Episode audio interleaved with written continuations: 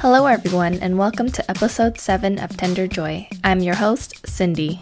And I am your host, Scott. We have a few cool articles for you on this podcast. The first article is about Goose Partners. The second one is about a plane-sized fortune. And our last article is about a 3D printed rocket. Alright, so let's jump into our first article.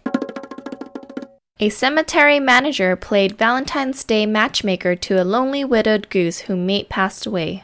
Blossom and Bud lived together for years in the pond at Riverside Cemetery in Marshalltown, Iowa, but after Bud died last August, it seemed Blossom would spend the best years of her life alone. General Manager Dori Tammen noticed that Blossom would spend hours staring at herself in the shiny reflections of model tombstones by the cemetery office, and she realized her goose needed company. Tammen posted an FSM ad on Facebook for a lovely widowed goose that was youthful, adventurous, and lively, looking for a life partner for companionship and occasional shenanigans. The ad, which had been mostly a joke, worked like a charm, and Tammen received a surprising email from Deb and Randy Hoyt, who had a widower goose named Frankie, who was in the same sort of heartbroken rut.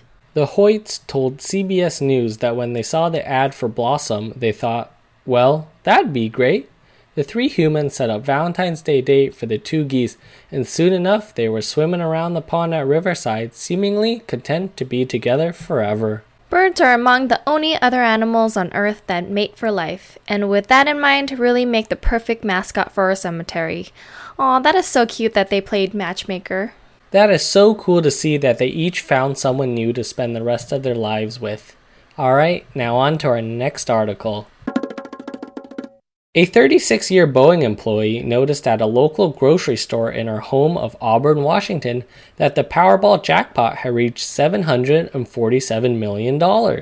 In a nod to her place of work, she decided to buy a ticket after the number of Boeing's premier jumbo passenger jet, the 747. In another coincidence, the jackpot had reached $747 million the week in which Boeing sold its last 747 ever. She had already spent the weekly allocation she gives herself for buying lottery tickets, but noticing the connection with her job, she had to buy one more ticket when she saw the number at her local Fred Meyer grocery store. Becky Ball has released no statements, interviews, or information about herself, but has told reporters privately that she intends to share the money throughout her extended family. She had planned to retire at the end of June, but will instead advance the date up to March following her choice to claim the lottery as a lump sum rather than in increments, which after taxes is still around $309 million. That is still a ton of money. I hope that she puts it in good use and spends it wisely. It is much deserved for her, and I hope that she is able to enjoy retirement a little bit more now.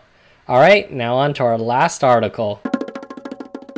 A private space tech firm, Relativity Space, will become the first company to launch a 3D printed rocket, which is technically the largest 3D printed object as well. Relativity Space was started by former SpaceX and Blue Origin employees. The Terran 1, which is completely reusable, will launch from the spaceport at Cape Canaveral and will be live streamed on YouTube.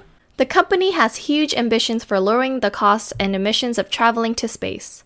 This real-world test of Terran 1 features a rocket made with only 85% printed material, but future rockets will reach 95% and will include additive manufactured boosters as well.